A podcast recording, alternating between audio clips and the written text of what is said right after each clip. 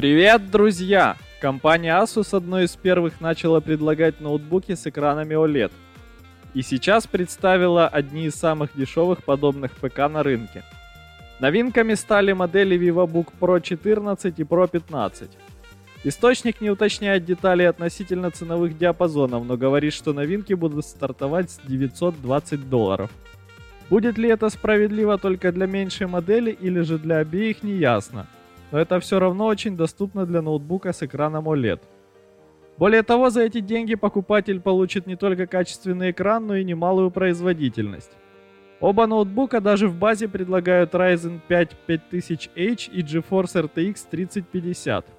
То есть это еще и игровые ноутбуки.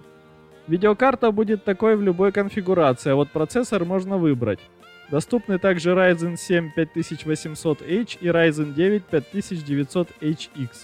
Оперативной памяти доступно 8 либо 16 гигабайт. Для хранения данных имеется SSD объемом от 256 гигабайт до 1 терабайта. Младшая модель оснащена исключительно 90 герцовой панелью разрешением 2880 на 1800 пикселей. А вот 15-дюймовая модель предлагает панель Full HD без повышенной кадровой частоты.